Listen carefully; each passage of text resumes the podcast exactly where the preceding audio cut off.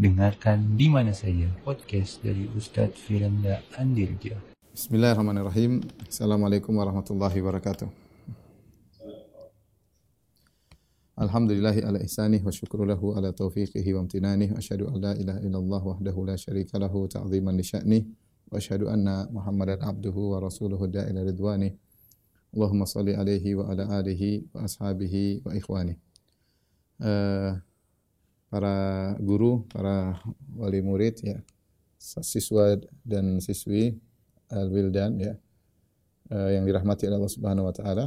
Alhamdulillah pada kesempatan sore hari ini uh, sambil menunggu berbuka puasa kita sama-sama saling saling mengingatkan di antara kita untuk semangat beramal soleh ya.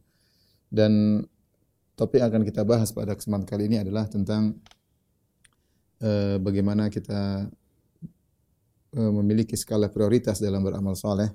Mengingat ya uh, kita sadar sangat sadar bahwasanya kita memiliki banyak keterbatasan dari sisi kemampuan, dari sisi uh, umur ya, dari sisi kesehatan ya. Sehingga umur kita yang sedikit ini bagaimana kita bisa mengoptimalkan amalan soleh ya. Pembahasan ini sangat penting, saya akan jelaskan tentang urgensinya kita membahas masalah ini ya. Tapi apa uh, urgensinya ya? Urgensinya banyak ya. Kenapa kita harus mempelajari hal ini? Nah, di antaranya bahwasanya uh, tadi sudah saya sebutkan ya keterbatasan yang kita miliki.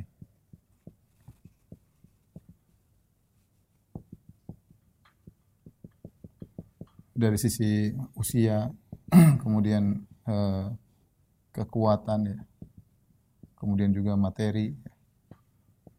Usia kita sangat sangat terbatas ya. Sementara ya, sementara yang menjadi patokan bagi Allah Sementara yang menjadi patokan bagi Allah adalah amal soleh. Akan menjadi patokan bagi Allah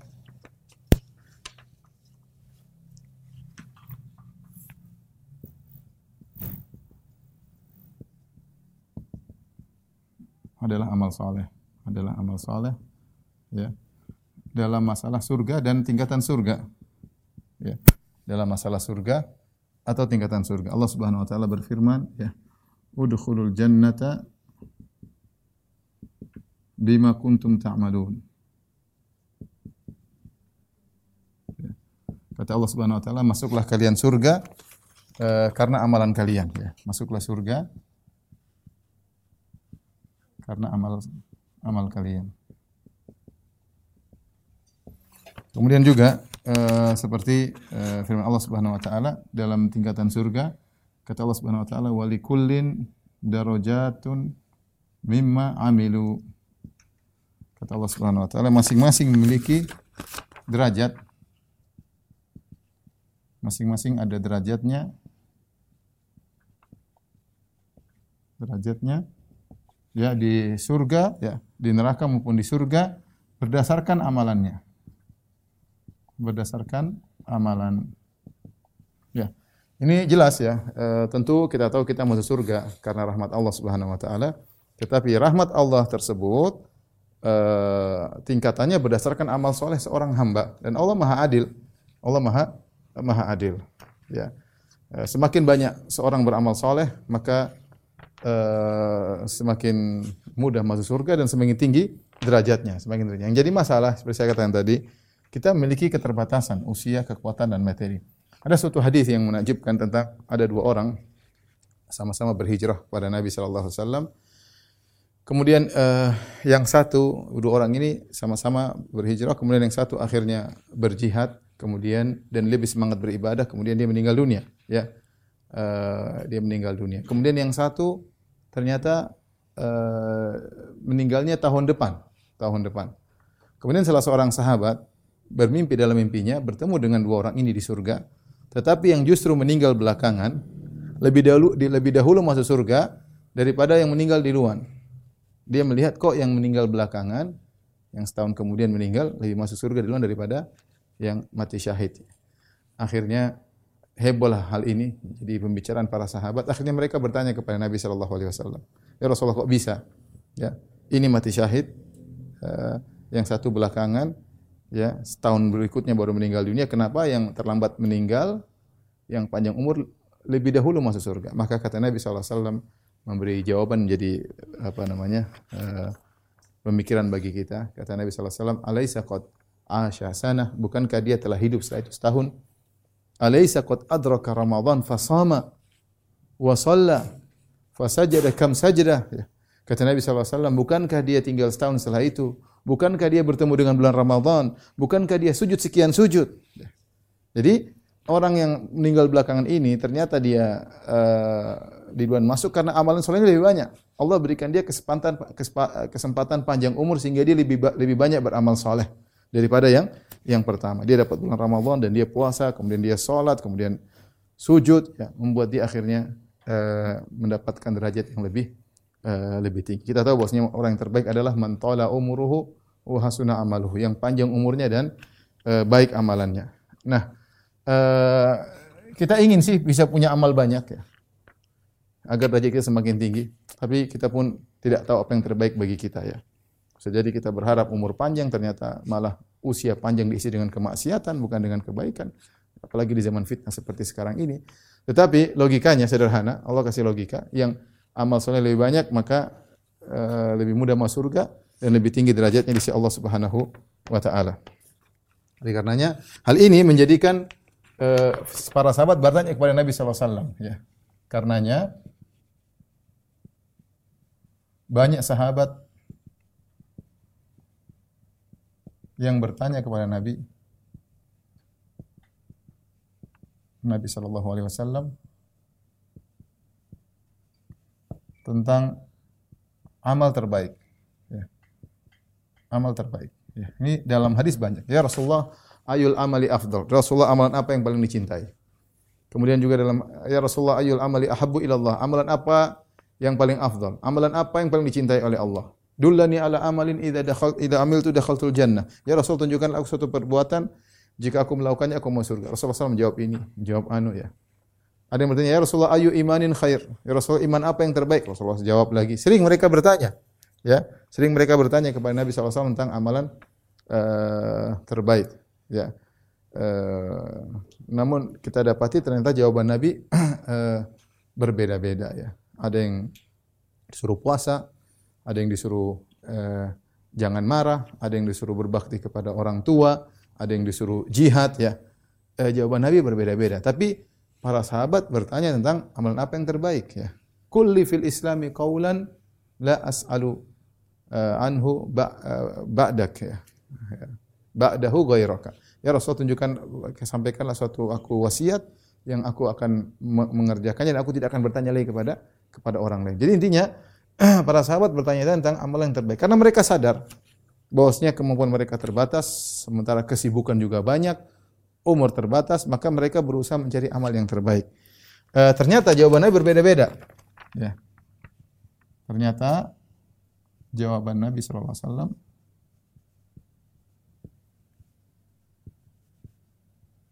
berbeda-beda. Terkadang Nabi menjawab dengan misalnya puasa, terkadang Nabi menjawab misalnya salat pada waktunya, terkadang Nabi SAW berbicara tentang jihad, terkadang berbeda-beda ya. Terkadang Nabi berbicara tentang amal yang terbaik adalah yang paling bermanfaat bagi orang lain ya dan lain-lain. Maka khilaf para ulama menafsirkan hal ini ya.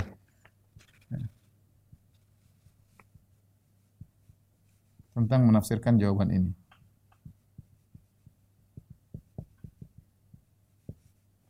menafsirkan hal ini ya.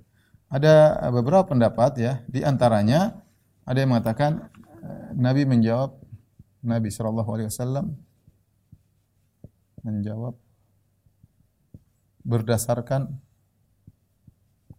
kondisi penanya. Ini salah satu jawaban yang ya, cukup kuat ya. Tergantung yang bertanya, ada yang memiliki kecenderungan untuk jihad, ada yang kecenderungan untuk ini, ada yang, Rasulullah melihat kondisi yang yang bertanya sehingga jawaban Nabi SAW berbeda-beda. Terkadang begini, terkadang begini, terkadang begini. Ada lagi yang pendapat yang mengatakan bahwasanya uh, Nabi SAW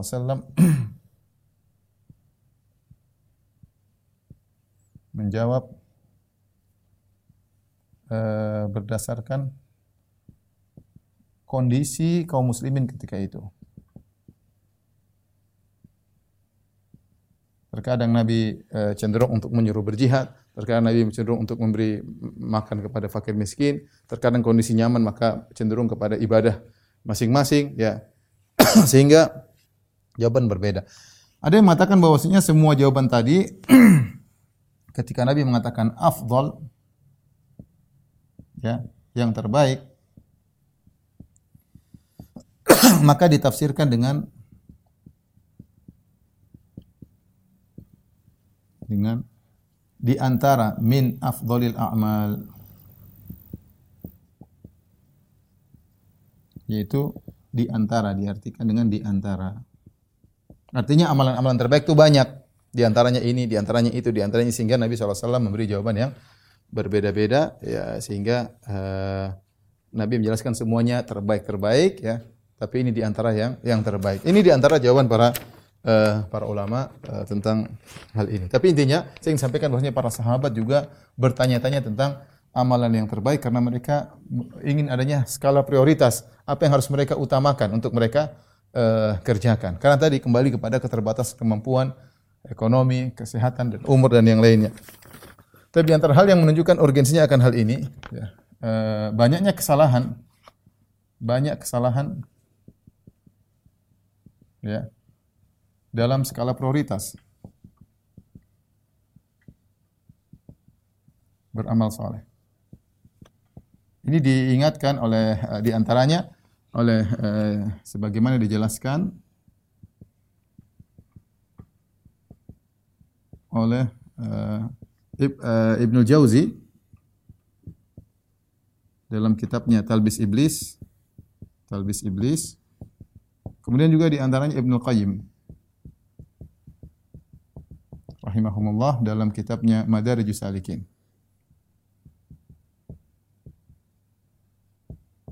uh, Ibnu Jauzi menyebutkan contoh ada beberapa orang yang yang yang yang salah dalam prioritas. Seperti misalnya uh, saya bacakan beliau mengatakan uh, fa awwalu talbisin alaihim itharuhum ta'abbud ala al-ilm wal ilmu afdalu nawafil. Kata Ibnu Jauzi sebagian orang orang mengutamakan ibadah sunnah daripada nuntut ilmu. Daripada nuntut ilmu. Kemudian beliau berkata, ini talbis iblis. Kata beliau, ini adalah tipuan syaitan. Wal ilmu afdalu minan nawafil. Kata beliau, al ilmu afdalu minan nawafil. Bahwa nuntut ilmu itu lebih baik daripada ibadah-ibadah sunnah ya. Daripada uh, puasa, daripada sholat malam. Nuntut ilmu itu yang terbaik. Artinya bukan berarti orang tidak puasa, Bukan berarti orang tidak sholat malam, ya, tetapi jangan berlebih-lebihan sholat malam puasa sehingga tidak nuntut ilmu.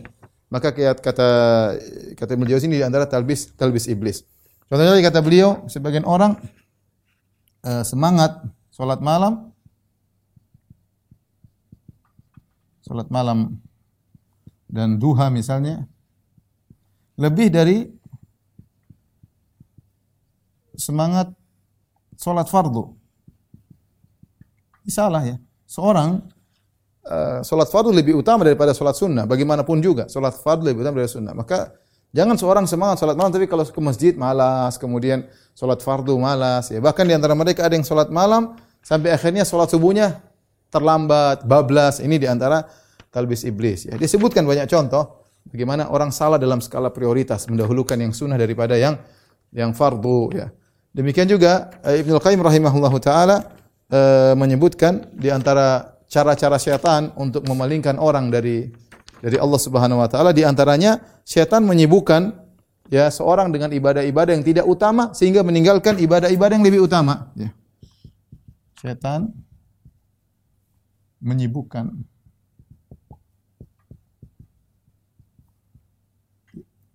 Menyibukkan seseorang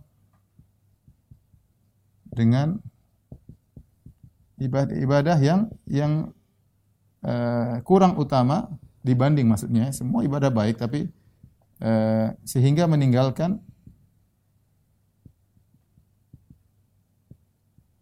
yang lebih utama. Ini banyak ya. Banyak ya. Lihat betapa banyak orang semangat kalau ngurusi misalnya kawan-kawannya, sebenarnya dia lupa ngurus istrinya, lupa ngurus anak-anaknya. Lupa. Semangat dia mendakwai orang, dia lupa mendakwai anak dan istrinya. Contoh, dia, dia ada yang ada yang utama dia tinggalkan ya. Sebenarnya masya Allah kalau ke sana dipanggil teman cepat, tapi kalau dipanggil orang tuanya, dipanggil kakaknya, ya misalnya uh, kurang. Ya ini ini contoh. Jadi setan menghiasi itu ibadah juga ya. Kalau setan sudah tidak mau segala cara, dia ingin orang ini punya ibadah sedikit. Bagaimana caranya? Disibukkan dengan ibadah-ibadah yang kurang prioritas, meninggalkan yang skala prioritasnya lebih tinggi. Ini di antara uh, kesalahan yang uh, terjadi. Belum lagi kita katakan di antara kesalahan fatal, ya. Uh, saya tambahkan di sini ya. Di antara kesalahan fatal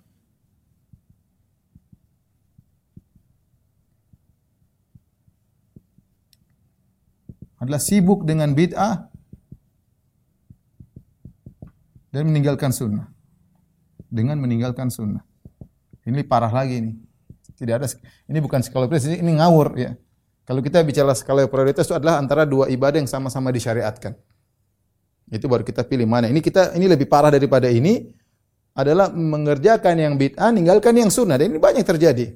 Bid'ah begitu semangat dengan biaya yang begitu besar, yang sunnah mereka tidak kerjakan. Ya. Sehingga seorang lebih cinta kepada bid'ah daripada pada sunnah. Sibuk dengan bid'ah dan meninggalkan sunnah. Ya. Sunnah-sunnah Nabi Shallallahu Alaihi Wasallam. Uh, contoh lagi ya bahkan apa? contoh eh, contoh-contoh banyak ya tapi di antaranya contoh praktek uh, kholwat yang dilakukan kaum sufi.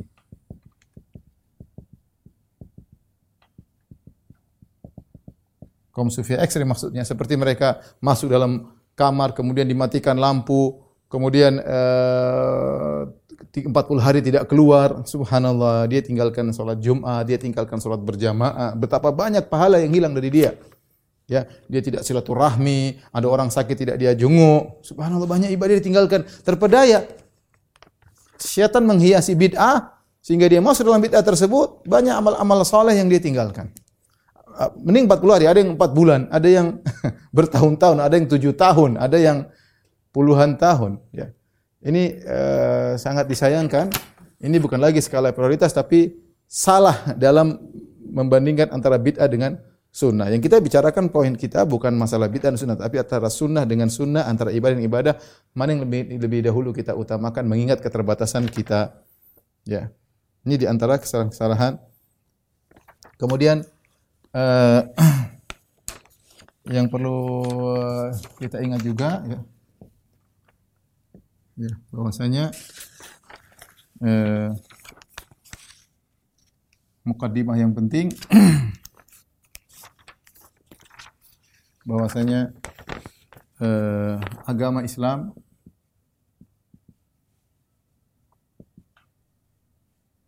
Islam uh, apa namanya ada porsinya masing-masing ya.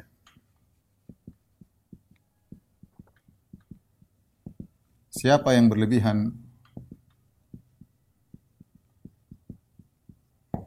ya pada satu por, apa namanya eh, pada satu porsi akan menumbalkan porsi yang lain.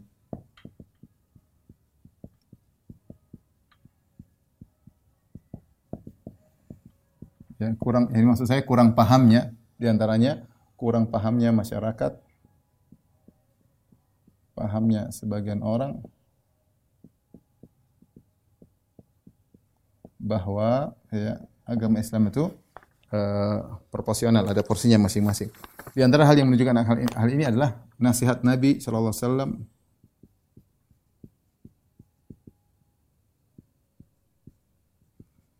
kepada Abdullah bin Amr bin As.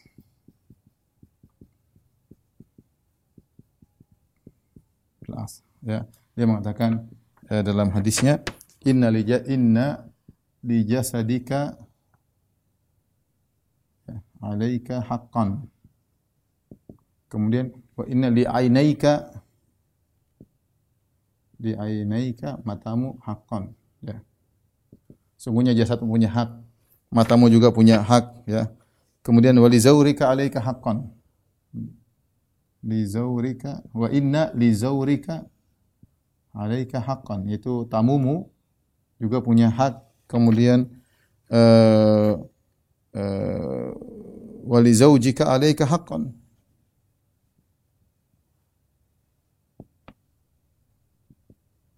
Ya. Bosnya istrimu juga punya hak. Jasad punya hak. Matamu juga punya untuk istirahat. Badanmu juga istirahat. Allah juga punya hak, tapi ingat kamu juga punya hak, istrimu juga punya hak. Sama dengan nasihat Salman, ya. Dengan nasihat Salman kepada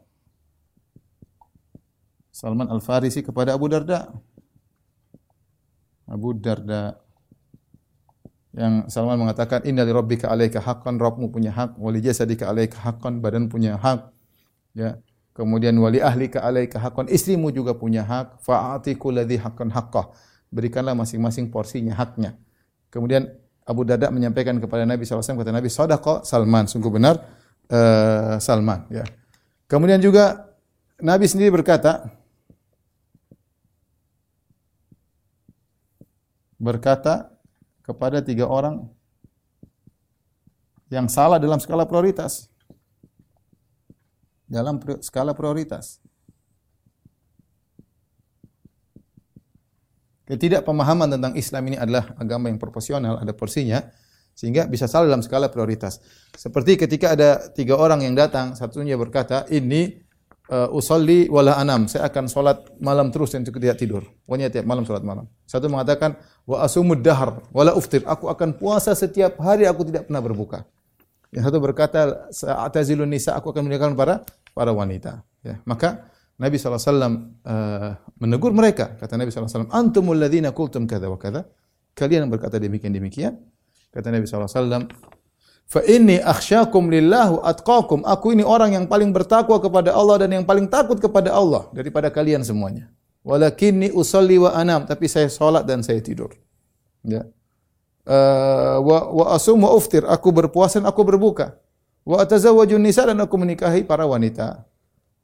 Waman raghiba an sunnati falaysa minni. Barang siapa yang benci dengan sunnahku maka bukan dari golonganku. Ini di antara hal-hal urgensi yang perlu kita ketahui uh, agar kita tidak salah dalam skala uh, prioritas. Tolong dihapus. Habis ini baru kita akan sebut tentang bagaimana kita bisa beramal soleh dengan sebaik-baiknya. Taib, uh, ikhwan dan akhwat, uh, para guru, para wali murid, para santri, ya, eh, sekolah al-wildan yang dirahmati Allah Subhanahu Wa Taala. Kita akan bahas sekarang tentang eh, bagaimana amal prioritas, amal apa yang harus kita perhatikan agar pahalanya sebesar-besarnya, mengingat keterbatasan kita yang sangat kita sadari ya, umur bertambah ya, eh, kekuatan semakin lemah ya. Di antara kita mungkin ada yang sudah sudah sangat tua ya oleh karenanya kita harus punya prioritas dalam beramal.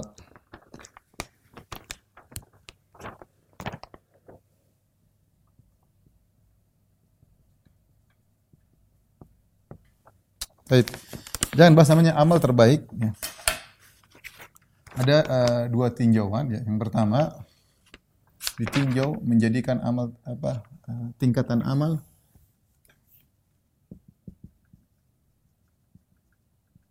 amal ditinjau dari amal itu sendiri.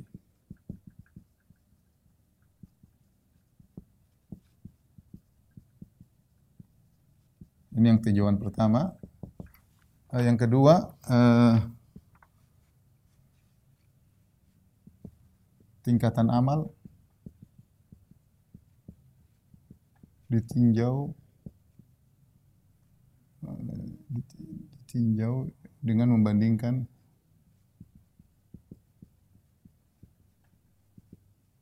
dengan membandingkan dengan amal yang lain dengan amal yang lain.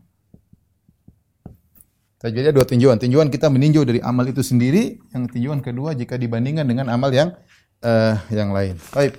Yang pertama ditinjau dari amal itu sendiri. Ya, bahwasanya uh, amal itu berbeda-beda. Amal itu bertingkat-tingkat.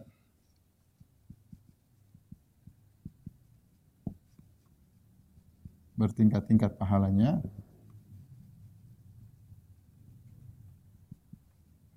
Dari banyak sisi.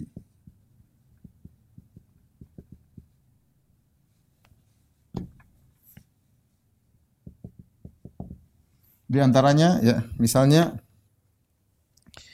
uh, dari sisi niat ya.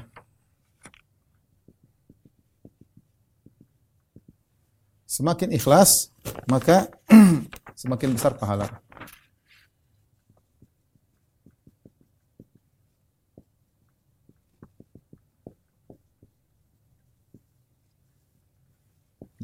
Dalil akan hal ini uh, banyak ya. Contoh ya, seperti firman Allah Subhanahu wa taala, uh, "Faman kana yarju liqa'a rabbih falyamal amalan salihan." Falyamal amalan salihan wa la yusyrik bi ibadati rabbih ahada. Di akhir surat Al-Kahfi. Kata Allah, siapa yang ingin bertemu dengan Allah, ingin masuk surga, falyamal amalan saleh, maka lakukan amal saleh wala yusyrik Jangan berbuat syirik sama sekali. Jangan berbuat syirik sama sekali itu ikhlas kepada Allah. Maka semakin seorang ikhlasnya kuat, semakin tinggi pahalanya di sisi Allah Subhanahu wa taala. Allah juga berfirman, "Linabluwakum ayyukum ahsanu amala."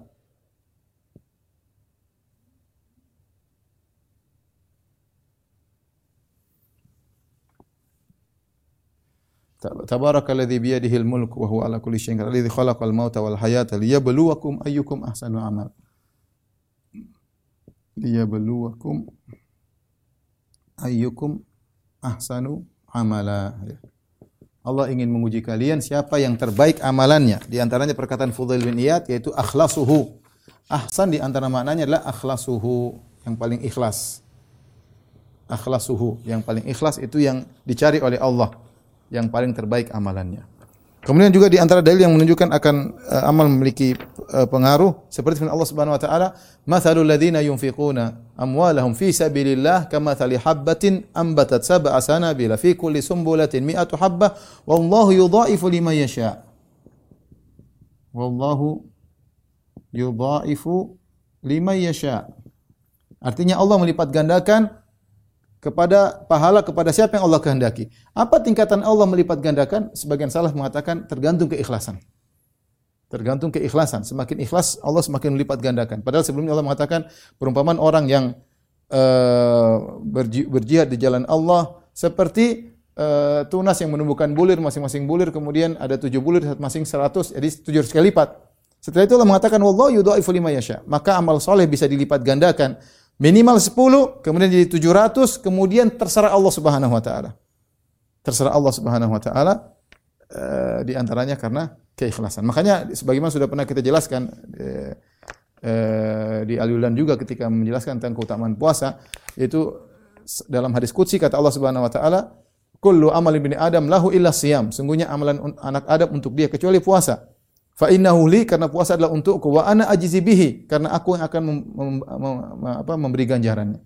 Jadi spe, puasa spesial. Di antara yang menyebabkan puasa spesial karena keikhlasan. Orang kalau berpuasa uh, apalagi puasa sunnah tidak ketahuan dia puasa atau tidak kecuali dia ngomong. Kalau dia nggak ngomong tidak terlihat. Beda dengan sholat ada gerakannya. Orang bersedekah ada memberikannya. Kemudian uh, orang haji umroh ada pakai ihram. Kalau puasa orang nggak tahu kecuali dia ngomong. Karena puasa ini adalah ibadah yang ikhlas, maka pahalanya spesial. Di antara uh, dalil. Allah wallahu yudhaifu lima yasha. Kemudian juga firman Allah Subhanahu wa taala, "In tubudu sadaqati fa ni'mahi wa in tukhfuha wa tu'tuha al-fuqara fa huwa khairul lakum."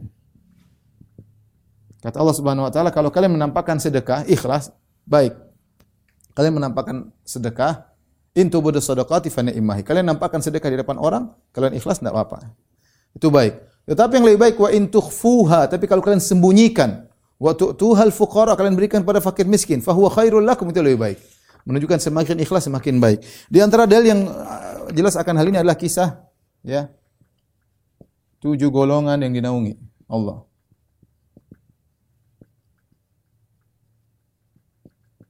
Di antaranya adalah Rajulun tasaddaqa bi yaminihi fa akhfaha hatta la ta'lama shimalu ma tunfiqu yamin. Seorang yang berinfak dengan tangan kanannya dia sembunyikan sampai tangan kirinya tidak tahu apa yang diinfakkan oleh tangan kanannya, ya.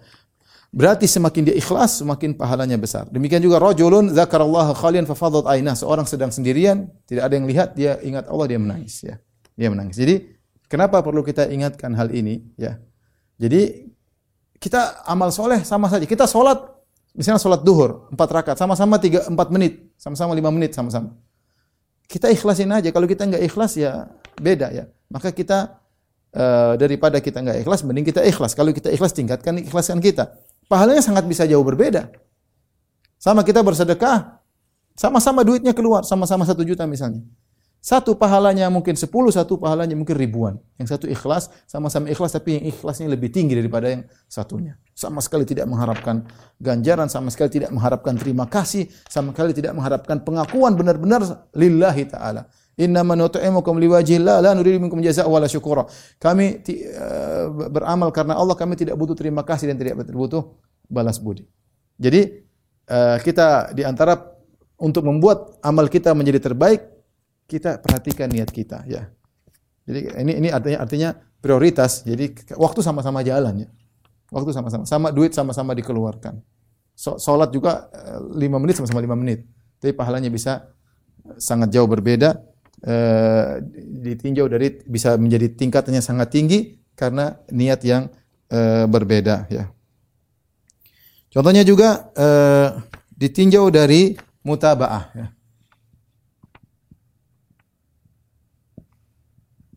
Ittiba, al-ittiba, mengikuti Nabi sallallahu alaihi wasallam atau mutabaah ya. Mencontohi Nabi, meneladani Nabi.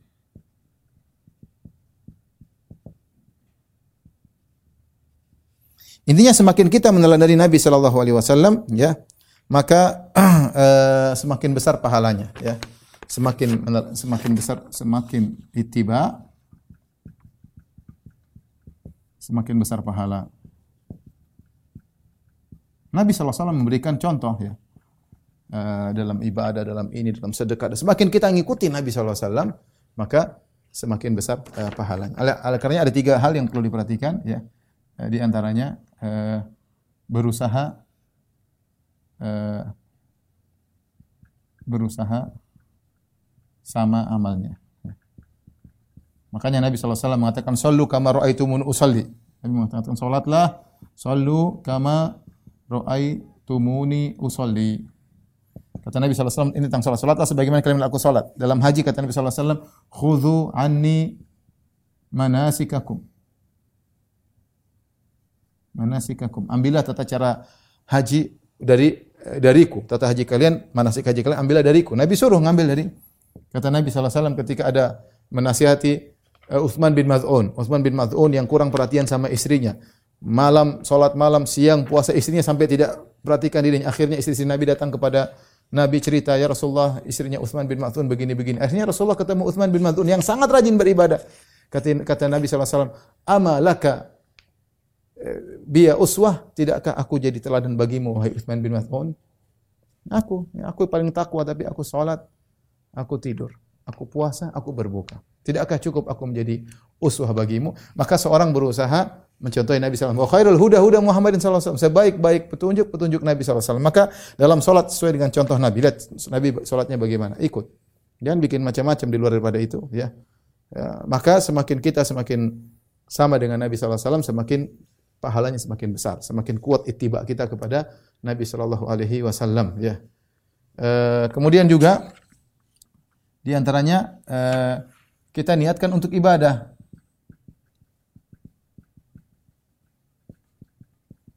Ketika kita melakukan kegiatan tersebut, niatkan untuk ibadah. Ini juga penting karena Nabi SAW ketika bahkan dalam masalah muamalah bukan hanya berniat muamalah, tapi berniat menjalankan perintah Allah Subhanahu Wa Taala. Ini poin harus kita penting. Kita perhatikan bermuamalah dengan istri, bermuamalah dengan anak-anak, kita niatkan ibadah. Ya, bermuamalah dengan tetangga niatkan untuk ibadah, bermuamalah dengan kawan-kawan, kita niatkan untuk beribadah kepada Allah Subhanahu wa taala, ya. Kemudian juga uh, semakin jauh dari dosa semakin besar pahala. Ya. Uh, tentu puasa ya kalau kalau puasanya Nabi tentu jauh dari maksiat. Maka kita berusaha ketika melaksanakan ibadah semakin jauh dari uh, maksiat agar ittiba kita agar ittiba kita teladan kita kepada Nabi, uswah kita kepada Nabi semakin sempurna ya. Makanya Rasulullah SAW mengatakan man hajja walam yarfuth walam yafsuk raja min dhunubi ka yaumil. Siapa yang berhaji tidak berkata-kata kotor, ya, tidak melakukan rafas, tidak melakukan kemaksiatan, bersih dari dosa-dosanya seperti baru dilahirkan dari perut ibunya. Jadi haji yang paling maksimal, yang terbaik, yang sesuai dengan teladan adalah haji yang tanpa maksiat. Sama puasa juga demikian. Puasa yang terbaik adalah puasa yang tanpa maksiat yang semakin seorang menjaga pandangannya, semakin seorang menjaga lisannya. Makanya Nabi SAW mengatakan, uh, "Idza kana yaumu siyami ahadikum fala yarfuth wala yajhal wala yaskhab wala yujadil." Kalau kalian sedang berpuasa, maka jangan teriak-teriak, jangan melakukan perbuatan orang bodoh, jangan eh, marah-marah, jangan uh, ber, apa namanya berjidal. Wa in sabbahu ahadun aw qatalahu falyakul imra'un Kalau ada yang ngajak bertengkar, jangan digubrisi, jangan direken, biarin aja, cuekin aja. Ya. Karena kalau kita ingin ittiba, maka kita berusaha dalam pelaksanaan ibadah kita jauhkan diri dari segala bentuk uh, kemaksiatan. Kemudian juga uh, di antaranya uh, di, dikerjakan pada waktu yang tepat. Ya. Ditinjau dari waktu yang tepat. Waktu pengerjaan yang tepat.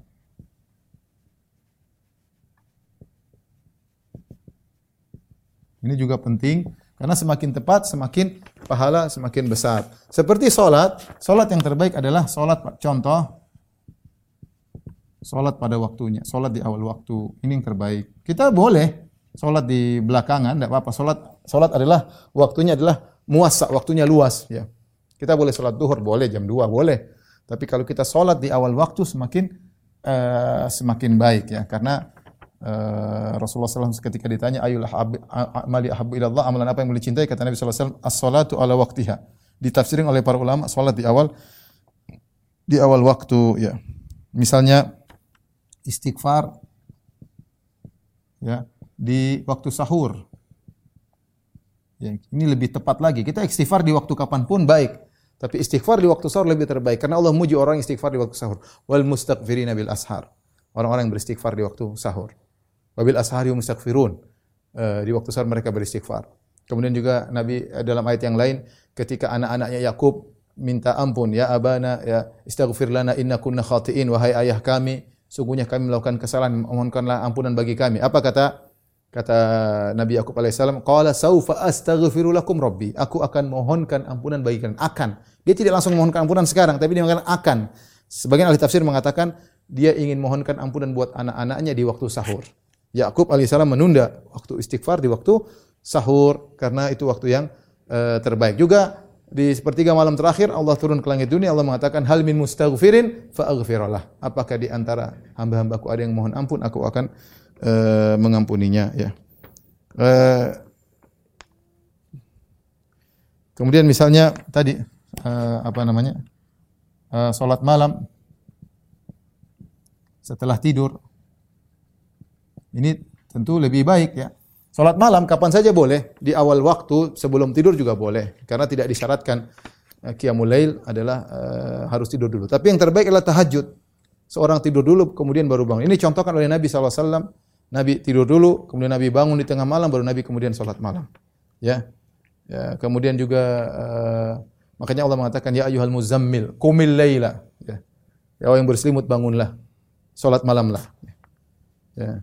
Kemudian juga uh, wa minal laili fatahajjad bihi di di bagi, di antara malam bertahajudlah itu tidur dan bangunlah untuk salat malam. Nabi juga mengatakan Nabi Daud tentang salat Nabi Daud, inna ahabbas salati ila Allah salatu Daud. Salat yang uh, yang paling dicintai oleh Allah salatnya Nabi Daud. Kana yanumu nisfal lail.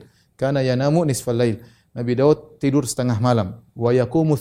Kemudian dia salat malam sepertiga malam. Wa yanamu sudusahu. Kemudian dia tidur lagi seperempat malam. Jadi sholat malam semuanya boleh. Kita sholat pada isya langsung jam berapapun, tapi yang terbaik kita tidur dulu, baru kita bangun sholat. Ini yang terbaik karena itu waktu yang tepat adalah terutama di sepertiga malam yang uh, yang terakhir. Ya. Kemudian contohnya doa-doa di waktu-waktu yang dikabulkan. Jadi ditinjau dari uh, apa namanya waktu pengerjaan. Kemudian ada lagi satu tambahan mungkin terakhir ya. Ditinjau dari kemampuan untuk continue.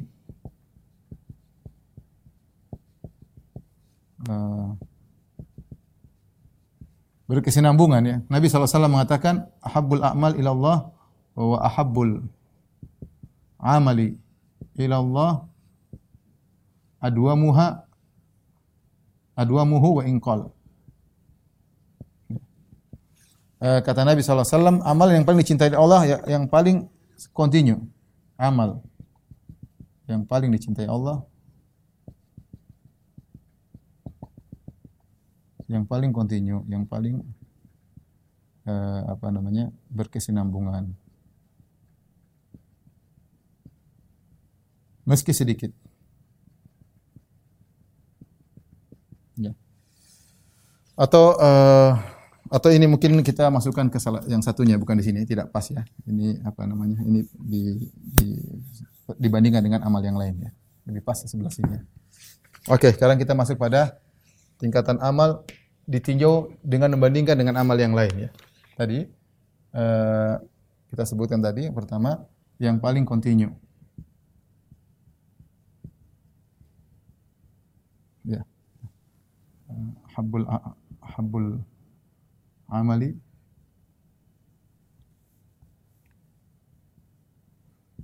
ila Allah adwamuhu wa inqal. Amalan yang paling dicintai oleh Allah yang paling kontinu meskipun sedikit. Yang terbaik yang kontinu.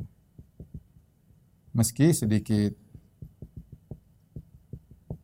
Nah, di sini ikhwan, ini ini ini ini uh, perlu kita perhatikan hal ini. Ini sangat penting. Sangat penting karena sebagian orang beramal dengan nafsu. Pingin amal banyak-banyak tapi dia tidak bisa langgeng. Dia tidak bisa langgeng. Makanya Nabi SAW mengatakan dalam uh, hadis, Alaikum minal amali ma tutiqun. Ya, kata Nabi SAW, Alaikum minal amali ma tutiqun. Hendaknya kalian melakukan amal yang kalian mampu. Fa inna Allah la yamallu hatta tamallu. Allah tidak bosan sampai kalian bosan sendiri. Jadi berusaha kita pilih amal yang kita bisa. Amal banyak nih. Mana yang kira-kira bisa kita yang bisa kita continue? Mana? Pilih. Ini sekarang eh, metode kedua kita bandingkan amal satu dengan amal yang lain. Kalau tadi ditinjau dari amal itu sendiri, kita mengerjakannya dengan semaksimal mungkin agar pahalanya besar. Sekarang kita dihadapkan dengan beberapa amal. Apa yang kita lakukan? Pilih yang paling kita bisa continue. Makanya ketika Nabi SAW, ketika Aisyah radhiyallahu taala anha ditanya tentang amal Nabi SAW, kata Aisyah, "Kana amal hudima." Ya, kata Aisyah, qala qalat Aisyah, "Kana amal hudima." Itu amal Nabi SAW continue. Nabi kalau sudah beramal, beliau uh, continue. Ya. Di sini uh, tadi uh, saya ingatkan kita berusaha kalau beramal jangan jangan ngoyo maksud saya. Uh, jangan jangan ngoyo kemudian kita mandek di jalan. Lalu mandek di jalan.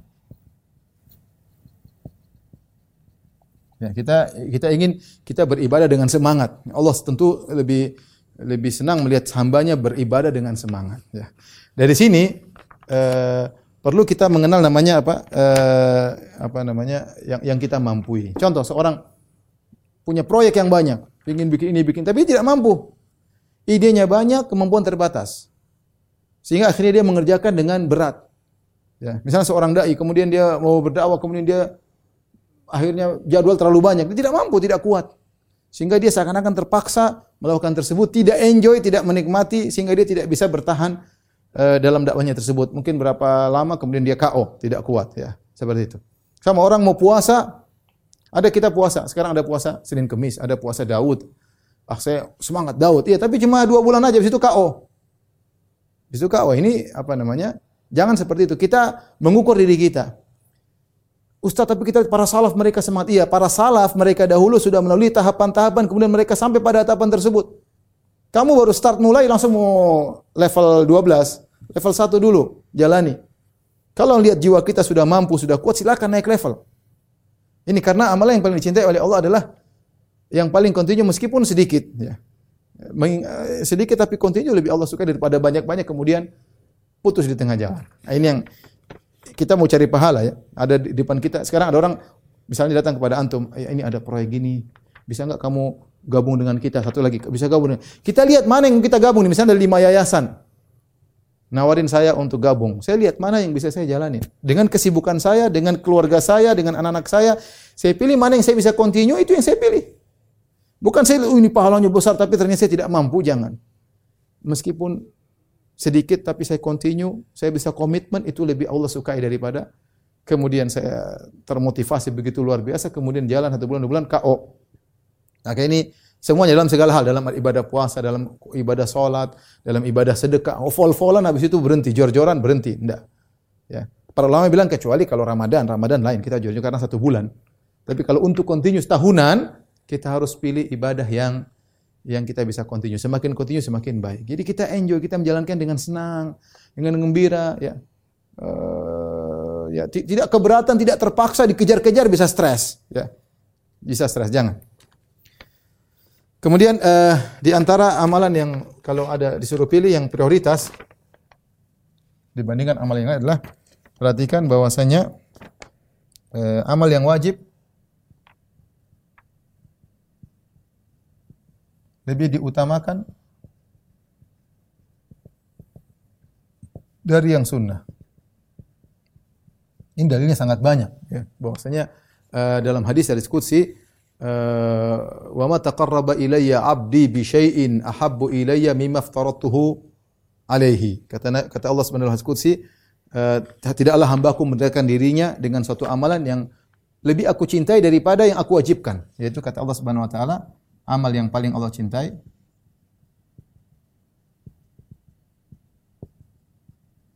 adalah yang wajib. Ya, yang wajib. Maka uh, jangan sampai kita salah prioritas. Kita sedekah semangat begitu bayar zakat nggak semangat. Ya, sedekah sunnah. Zakat wajib, pahala zakat lebih besar daripada pahala sunnah. Sama tadi, jangan salah prioritas. Semangat untuk sholat dua rakaat sebelum subuh, sholat subuhnya kita cuekin. Ini salah, salah dalam prioritas ya. Ingat, ya, ya, yang yang lebih wajib lebih Allah uh, sukai.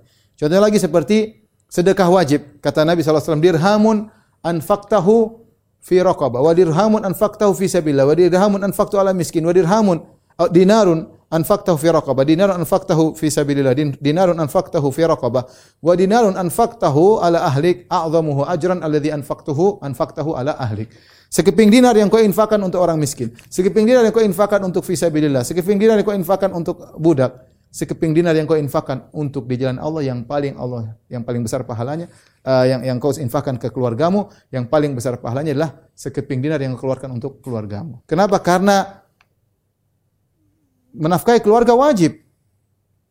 Kepada yang lain sunnah ya. Maka jangan sampai kita salah. Ya, Syekh Utsaimin menyampaikan hal ini. Jangan sampai seorang ketika dia berinfak kepada selain keluarganya dia merasa berpahala, ketika berinfak kepada anak istrinya dia perhitungan ini tidak merasa dapat pahala. Padahal ini wajib lebih disukai oleh Allah daripada yang sunnah. Nah, tadi Nabi sudah bilang.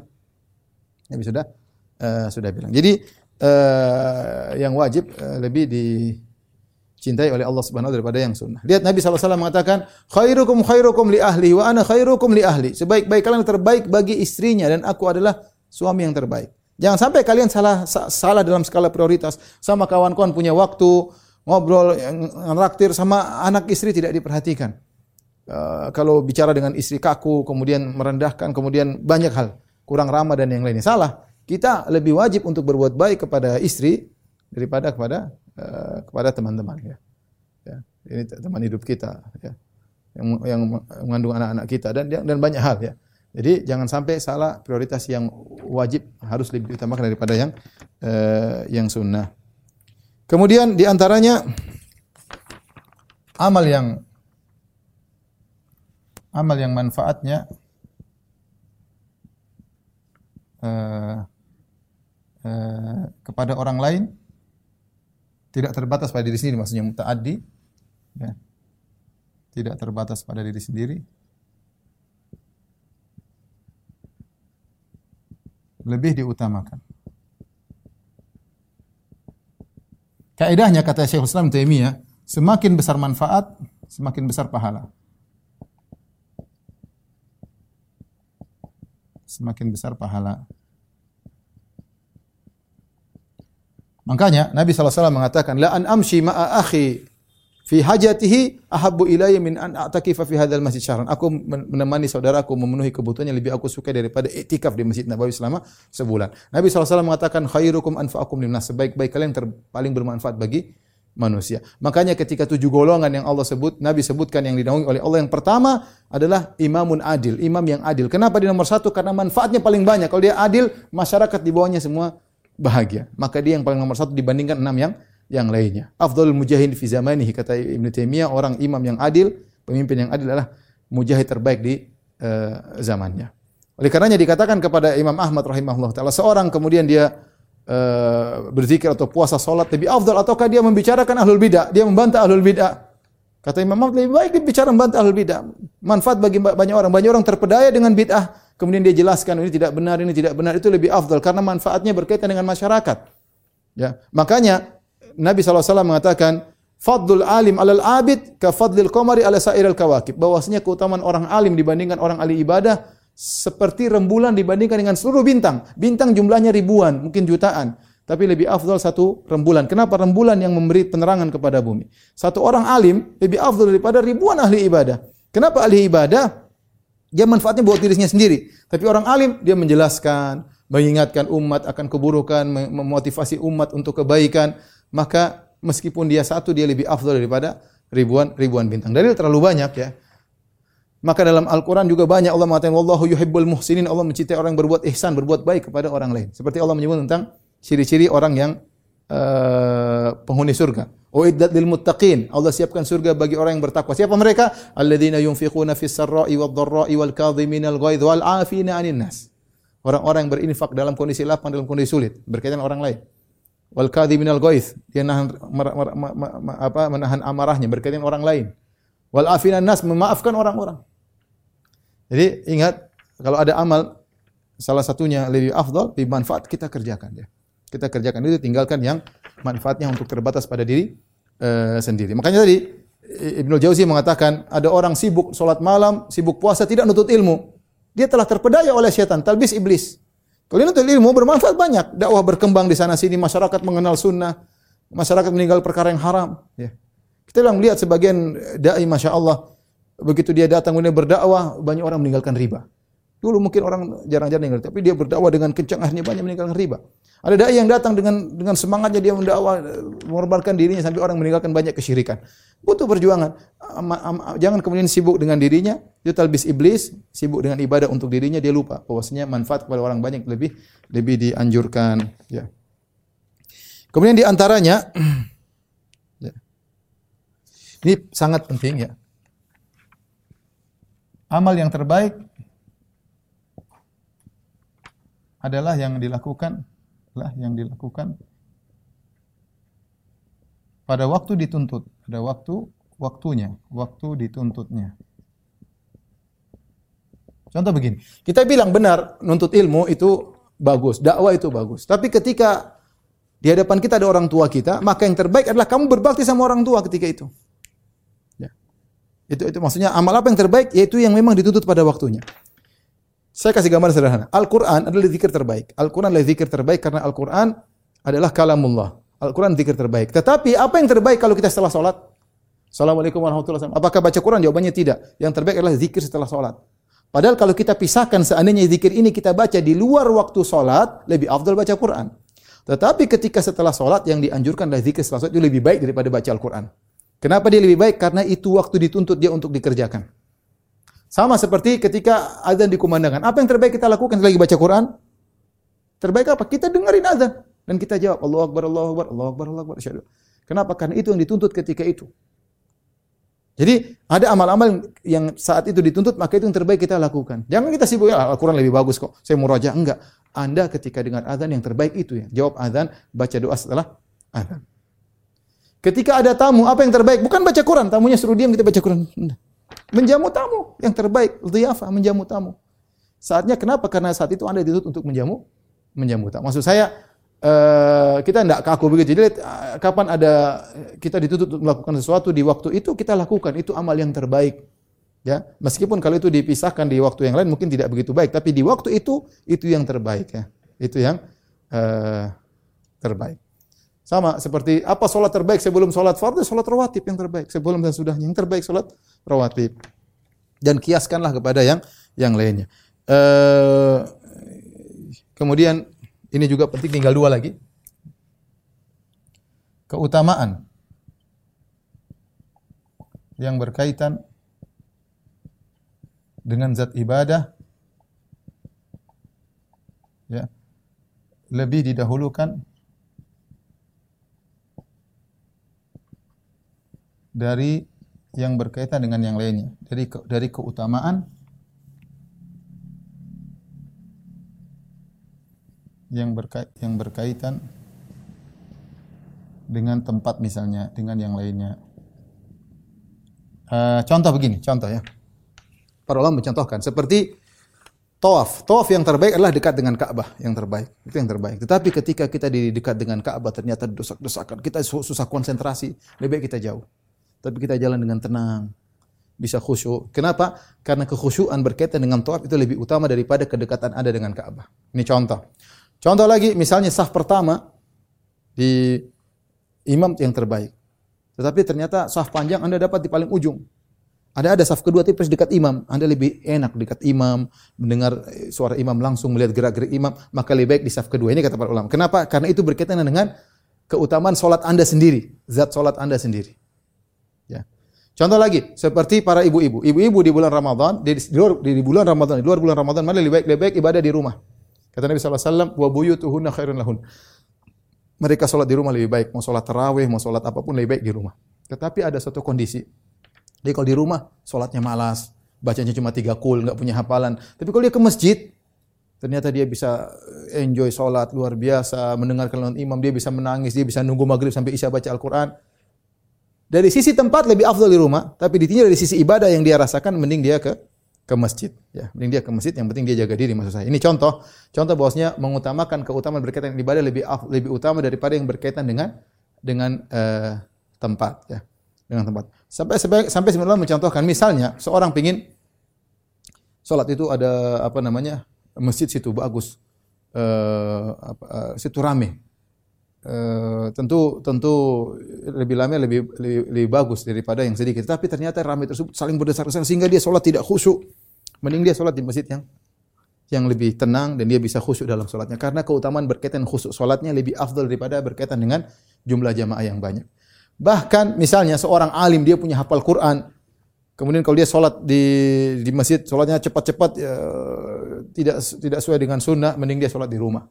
Ya, meskipun keutamaan tempat di masjid sholat tarawih lebih afdal daripada di rumah, tapi kalau dia di, di masjid kacau dia sholatnya tidak sesuai dengan sunnah, mending dia sholat di rumah. Ini contoh bahwasanya eh, ibadah yang ber, keutamaan yang berkaitan dengan zat ibadah lebih utama daripada berkaitan dengan tempat. Yang terakhir, mohon maaf ya pada Ustadz Agus karena kita menunggu berbuka kan, jadi dilama-lama ini.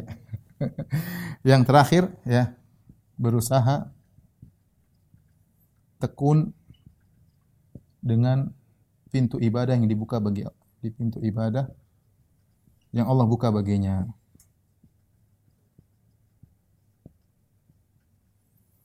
Di antara hikmah Allah Allah menjadikan banyak ibadah. Ibadah banyak sekali. Ada ibadah ini, ada ibadah ini, ibadah banyak sekali. Tetapi seorang berusaha memilih yang yang Allah bukakan baginya. Ya, ada orang dibukakan pintu sedekah, masya Allah. Ada orang dibukakan pintu sholat malam. Ada orang, ya artinya dia tekuni. Kalau Allah sudah bukan bagi dia tekuni, dia dibukakan pintu ilmu, dia tekuni. Bisa jadi itulah pintu terbaik bagi dia. Dengan bukan berarti melalaikan yang lain, tidak. Tapi dia tekuni apa yang Allah bukakan bagi bagi dia. Ada orang yang diberi kemudahan untuk uh, sosial ke mana-mana. Ada orang ada orang apa namanya uh, kena bencana alam dia ke sana dia ke sana seperti itu ya. Ya. Dan sesuai dengan kemampuan seseorang. Ya, makanya Imam Malik ketika dinasihati oleh uh, seorang kalau tidak salah namanya Abdullah Al-Umari uh, Al-Abid ahli ibadah, dia menasihati Imam Malik. Imam Malik kan isi pengajian terus kata dia, sebaiknya engkau jangan lupa berdoa beribadah sendirian, jangan terlalu bercampur dengan masyarakat. Maka Imam Malik menjawab nasihat dia, dia mengatakan, Inna Allah qasama uh, Inna Allah uh, qasama uh, apa taat kama qasama al-arzak ya.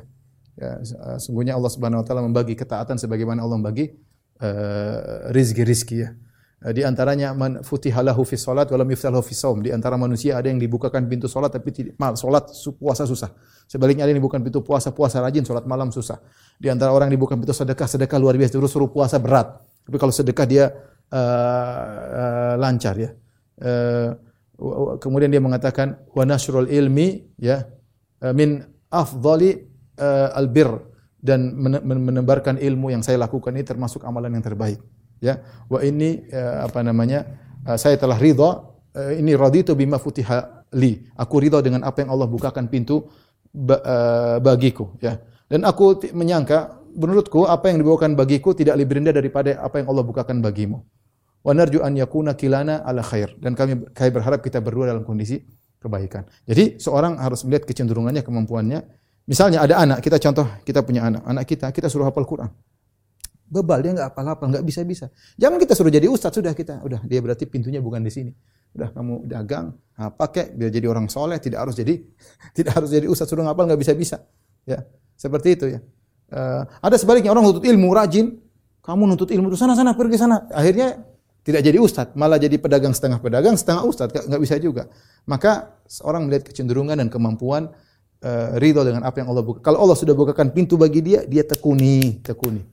Ya, tekuni sambil yang lain juga dikerjakan tapi yang Allah bukan bagi dia, dia tekuni bisa jadi itu pintu terbaik bagi dia. Wallahu alam bisawab. Ini yang bisa sampaikan pada kawan-kawan. Allah alam bisawab. Ini saja yang saya sampaikan kepada para ustadz, para wali murid, para santri dan santriwati sekolah Al-Wildan.